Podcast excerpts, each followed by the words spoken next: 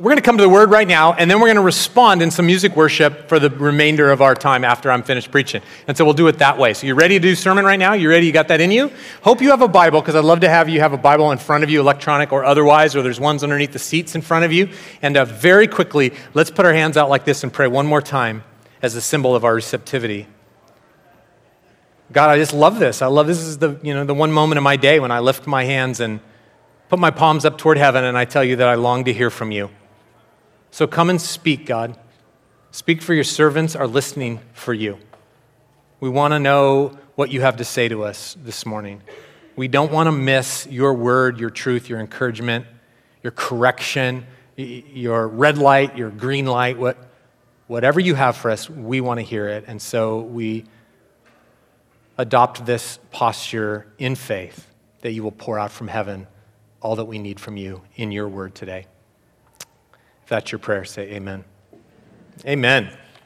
Well, you know, we're in the Summer in the Scriptures, a series where we're reading, uh, we're, this season we're reading through the New Testament together, and I hope that you're doing it, and I hope that you've taken us at our word, and you've jumped on board even if you haven't started it. And if it's another week and you're like, oh my gosh, I can't believe I still haven't started it. It's just, that's so great, right? It's just such a mirror. Like, how, how do I keep missing this? I know there's a handful of you who are like, this like self It's just shame when you realize, oh gosh, I didn't start again this week. New day, start tomorrow with us. You can pick up those yellow sheets in the back and read through the New Testament. But because of that, I wanted to do a sermon around the power of Scripture. And so let me read the, t- the text first. It's in 2 Corinthians chapter t- uh, 10. And this text was at the, uh, I think it was like day one of our reading this week. This week, this week was 2 Corinthians, Galatians, Ephesians, Philippians, Colossians. Like it was just like a fire hose of New Testament teaching. But it's what we're doing. We're doing this overview, exposing ourselves to what it is in the, in the Word of God. And, um, and I wanted to do a sermon about the power of the Word of God as I ran across this on day one of my reading this week. 2 Corinthians 10, 3 through 5 says this For though we live in the world, we do not wage war as the world does. The weapons we fight with are not the weapons of, of the world. On the contrary, they have divine power to demolish strongholds. We demolish arguments and every pretension that sets itself up against the knowledge of God, and we take captive every thought to make it obedient to Christ. That's the word of the Lord. Thanks be to God. This is a, this is a powerful text, and I want to break it down and, and teach through it a little bit in the pattern that we've been doing in our series here of, of looking at meaning and then significance and then response. But first, I want to tell you a story. I want to tell you a story about my son. My son, I'm getting the privilege of watching become a man. Here's a picture of my son. Does that not look like a man? He's working at camp right now, so that's sort of the, you know, uh, the uniform. He's working with kids at camp. He's working at high school camp, uh, high school and junior hires, uh, speaking to them. He's 19. And I, you know, we, I know those of you that have kids, and, and especially those of you men who have sons, it's a privilege to watch your, your, your, your young boy become a man. And I started to watch that physically, and now he's like, Tommy's like 6, 14 or something. He's just huge. He's just this huge human. He's big, and he's a, he's a man. And I watched it happen. But I watched, I was with him at camp a week ago because I got to speak for five days at this camp. And I watched him become a man spiritually. Here's a story I want to tell you. I'm speaking, and I'm speaking to these high school kids every night, and he's coming to me, and he comes to me uh, with his Bible on day one, and he goes, We're talking to kids. And, and, and, and the, the topic that Tommy and I started talking about was how much kids are finding that their world is so hard their brokenness, their suffering, the bad things around them. Hard to find hope when you're 14 looking up at this world that we have, right? So this was kind of the topic we were talking about. And Tommy comes with his Bible to me and he goes, Dude, I got some things for you to talk about tonight. He goes, You know what we were talking about? He goes, Look what I ran across. And he opens up to Romans 8 and he goes, Listen. He goes, Jeff, you're, or Dad, you're talking about our identity.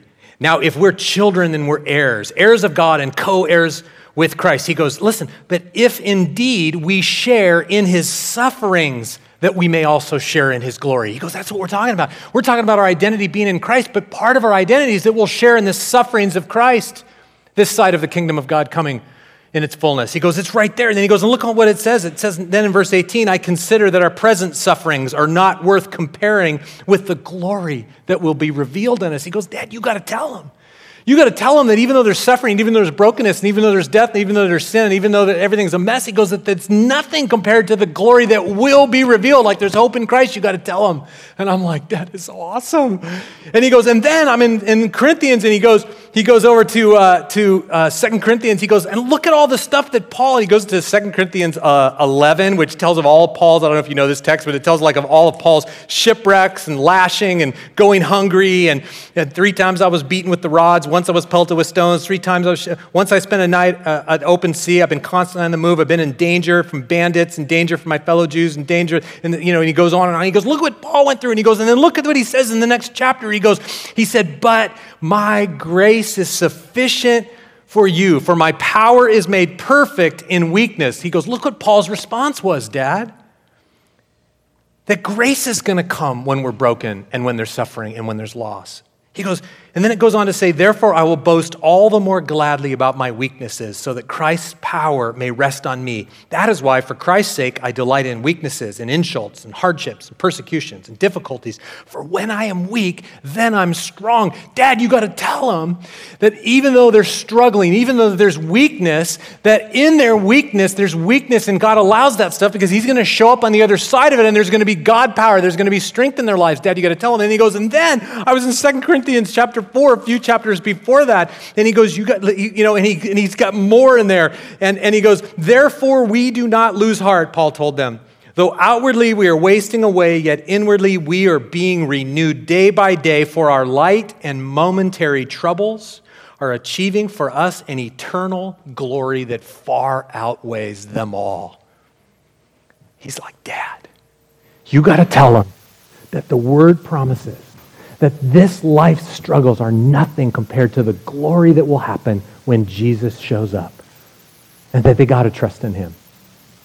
My son is becoming a man. My son, and this is how I define it. He's a man who looks at the world and the realities and the issues and people's questions and all of our existence, and he applies rightly the word of truth. That is spiritual maturity. And if you, oh, I just choked on my spit. If you, are you crying? Okay.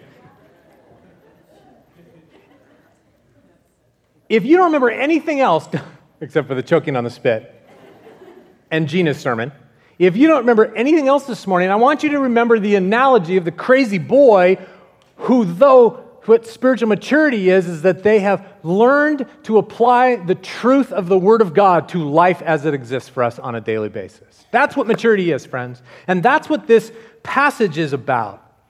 That we, in the end, will take captive every thought and make it obedient to the truth of Jesus, the truth that is Jesus, the truth that is Jesus.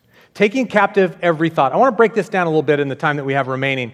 And I want to do the pattern that we've been doing. First, we're going to look at the meaning. And meaning is about what's in here. Like, what's just being said? What's like, what's going on in this text? Like, let's just observe the people and the who's and the what's and what's the point he's making? What's the, you know, what's sort of the, the content of the text?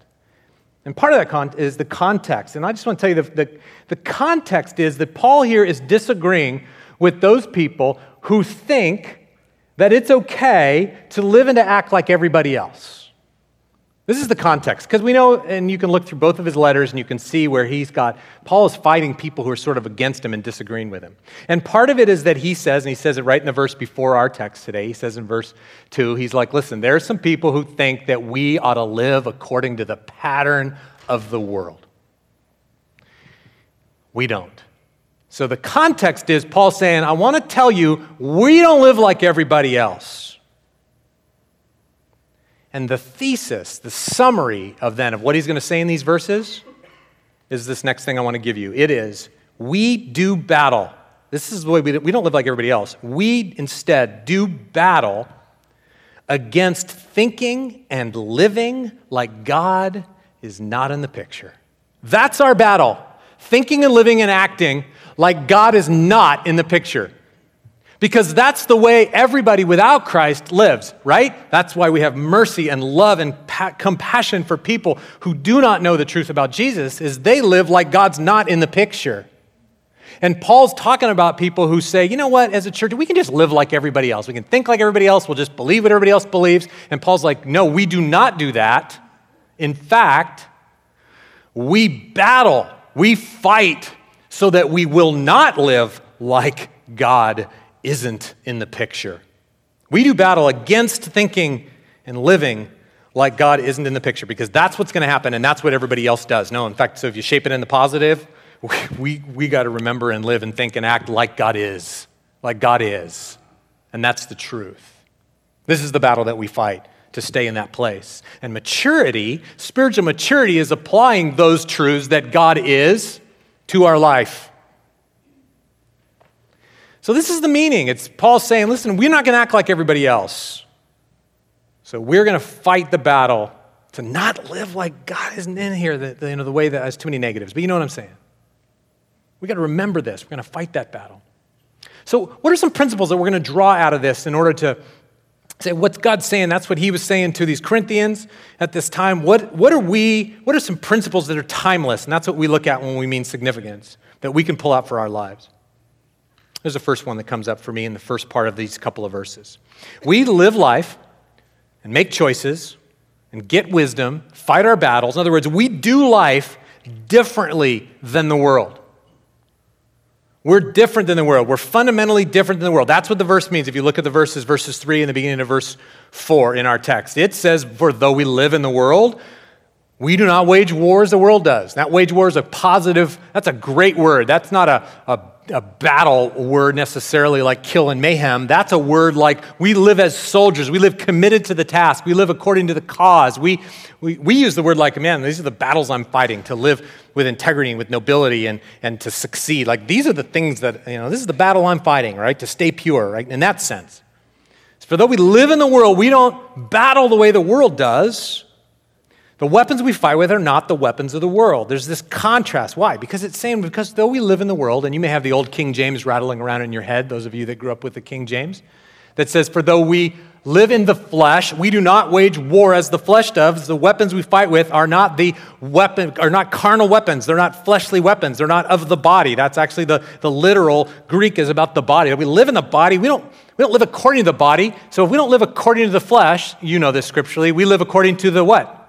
The Spirit, that's right. So we do not live fundamentally like everybody else. We are spiritual people who live according to the Spirit. And we don't get involved in the things that are just fleshly. We fight those battles. We do battle against thinking and living like God isn't in the picture. So we live according to the Spirit, where the Spirit prompts us with His truth about the reality that God is in the picture. So, first point that he brings out of this that we got to remember is right, my life, my choices, my wisdom, my battles, my direction, my goals, my objectives, my that is spiritual toward the truth of Christ. That's what I do. And that means that I don't get to live just the way everybody else lives. Their values, their direction. We tend to get on this slippery slope of just thinking, living, acting, attitudes, philosophies of just the way everybody else in the world thinks and lives. And friends, that's not us. We do not, even though we're in the flesh, we don't live according to the flesh. We live according to the Spirit. Boom, higher calling right away, right? Like, okay, what do we do with this? So the text goes on. My second principle about it. The power of the truth of Christ sets us free. The power of the truth of Christ. There's power in the truth of Christ. All that the truth of Christ means.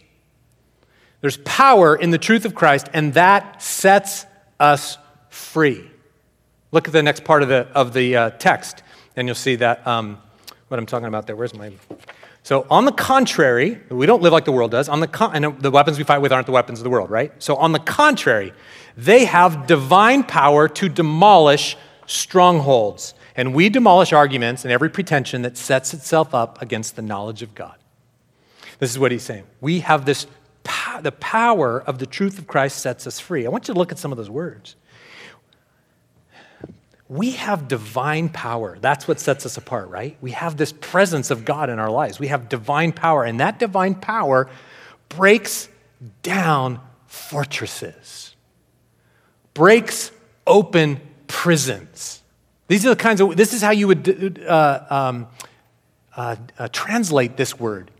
This word, this word stronghold is like it, you could translate it prison. So we have the power of God to unstick us when we're stuck and chained and bound and lost and broken. And st- you, you hear it? You hear it? Man, we don't wage wars the world does. We don't live the way the world does. We have this divine power to break down our walls, to break down, break us out of our prisons, to break our chains and set us free. Come on now, church. Anybody need to be free? Anybody need some help where you're stuck? Anybody stuck? Thank you, Todd. Todd and Annie are stuck. The rest of you are winners. That is awesome. No, the weapons we fight with have divine power, the power of God to set us free, to break down strongholds. And it goes on to say we demolish arguments. That doesn't mean argue like, like you know, nasty arguments, like um, uh, aggressive. That mean arguments means reasoning. And so what happens is we break down, we, we, we reduce down to the ground um, reasoning, ways of thinking, philosophies. That's what pretensions are there in that. That means, that means, that means um, meta narratives if, if you're a philosophy major. We break down all the kinds of reasonings and philosophies that everybody lives that, ha- that, that where they live where God doesn't exist. See how it says we, that, that has set itself up against the knowledge of God. We break down all that stuff. We have divine power to break ourselves out of the places we're in bondage, and we can see that the philosophies of the world, the way that people live where God doesn't exist, we can go, yeah, no, that's not true. And the truth of God can come in and set us free. We live uh, according to a completely different way. And that way is foolish to some people because they go, you're, wait, you're trusting in God? What? You live according to a God that's going to need to come through for you? Your values are about sacrifice and about death to yourself and about giving and serving and loving and trust and waiting and just, really? But we have the power of God to take those other arguments and break out of being stuck in living the way everybody else lives. This is why we come and study the Word of God. This is why we come to worship, to remind ourselves that the power of the truth of Christ sets us free. Jesus said in John 8, If you follow me, you're really my disciples. You come after me, you, you hold to my teaching and come after me. You're really my disciples. And then you're going to know the truth. And the truth? Anybody know? Will set you free. You hold to my teaching and come after me, you will know truth. And my truth sets you free. This is a word to all of us that have been stuck in the ways that everybody else thinks. Your past has a hold on you, and you're stuck in how it's affected you, and you will be forever. Your addictions, even though you've tried, or compulsions, or however you want to talk about them, you've tried to break through and you've never been able to gain a step, you've come to just go, well, that's because it has power over me. Your broken relationships that you believe will never be healed. These are the agreements we make, the ways that we've been stuck. The big questions of life. I guess I'm never going to be successful. I won't be able to provide for my family. I guess I'm bad with money. I guess I'm not worth that, uh, the love of men or the love of women. The truth of Christ breaks down our prisons. And we're set free to believe God's truth about us. You get it? So we live our life and make choices and all that kind of stuff different than everybody else because it's by the Spirit. And that truth, that power, sets us free. The last idea that I want to talk about, this last significant principle, is so, in light of that, we capture all of our ways all of our way. We capture all of our ways, all of our thoughts. We capture it and we imprison them under His truth, under His truth, under His authority, and under His power. That's that verse from the second half of verse 5, the last part of the text that we read. We take captive every thought and make it obedient to Christ. If the truth sets us free, then we take we capture all of our ways and all of our thinking and all of our philosophies and all of our tendencies and all of the agreements that we made and all the things we think are true. We capture those and we imprison them under the lordship of Jesus. We put them into the light. We put them underneath his throne. We compare them to his truth. We put them in front of the mirror of the revealed truth of God and we go, What, what is this then, God, this way that I want to live? I want to live different than the world because I'm not just, they live without the knowledge of God. Like, that's not us. And I need the power of you, God, to set me free, to heal me, to change me, to transform my life.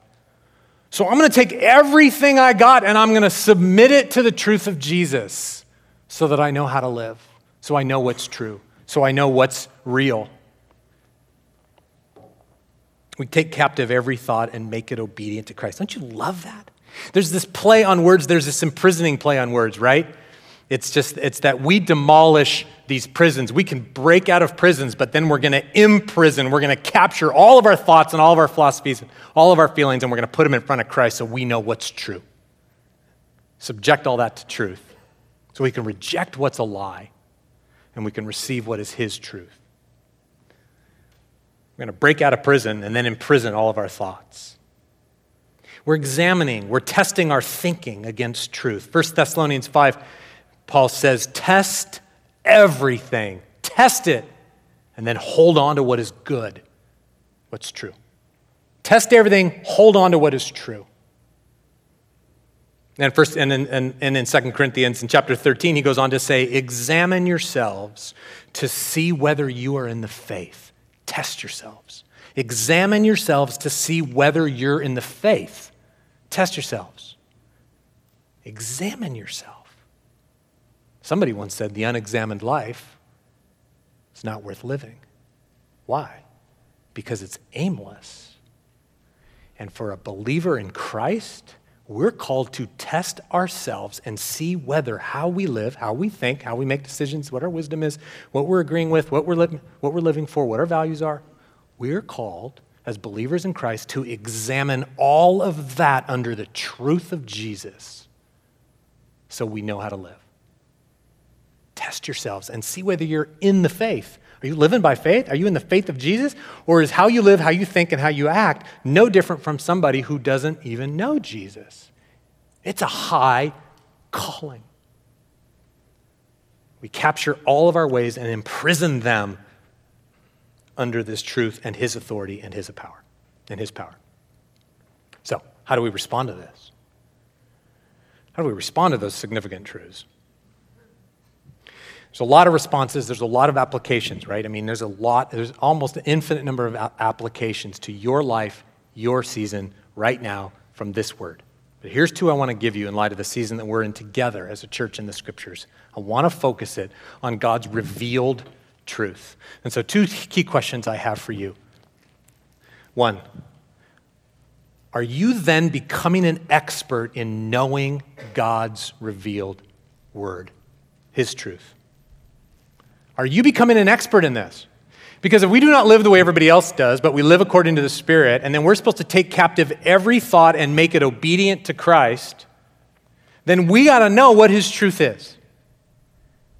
And I can't, I can't, you know, we're doing this series on just being in the scriptures, and I can't get away from the sort of dramatic response to this, which is then I got to know this truth inside out.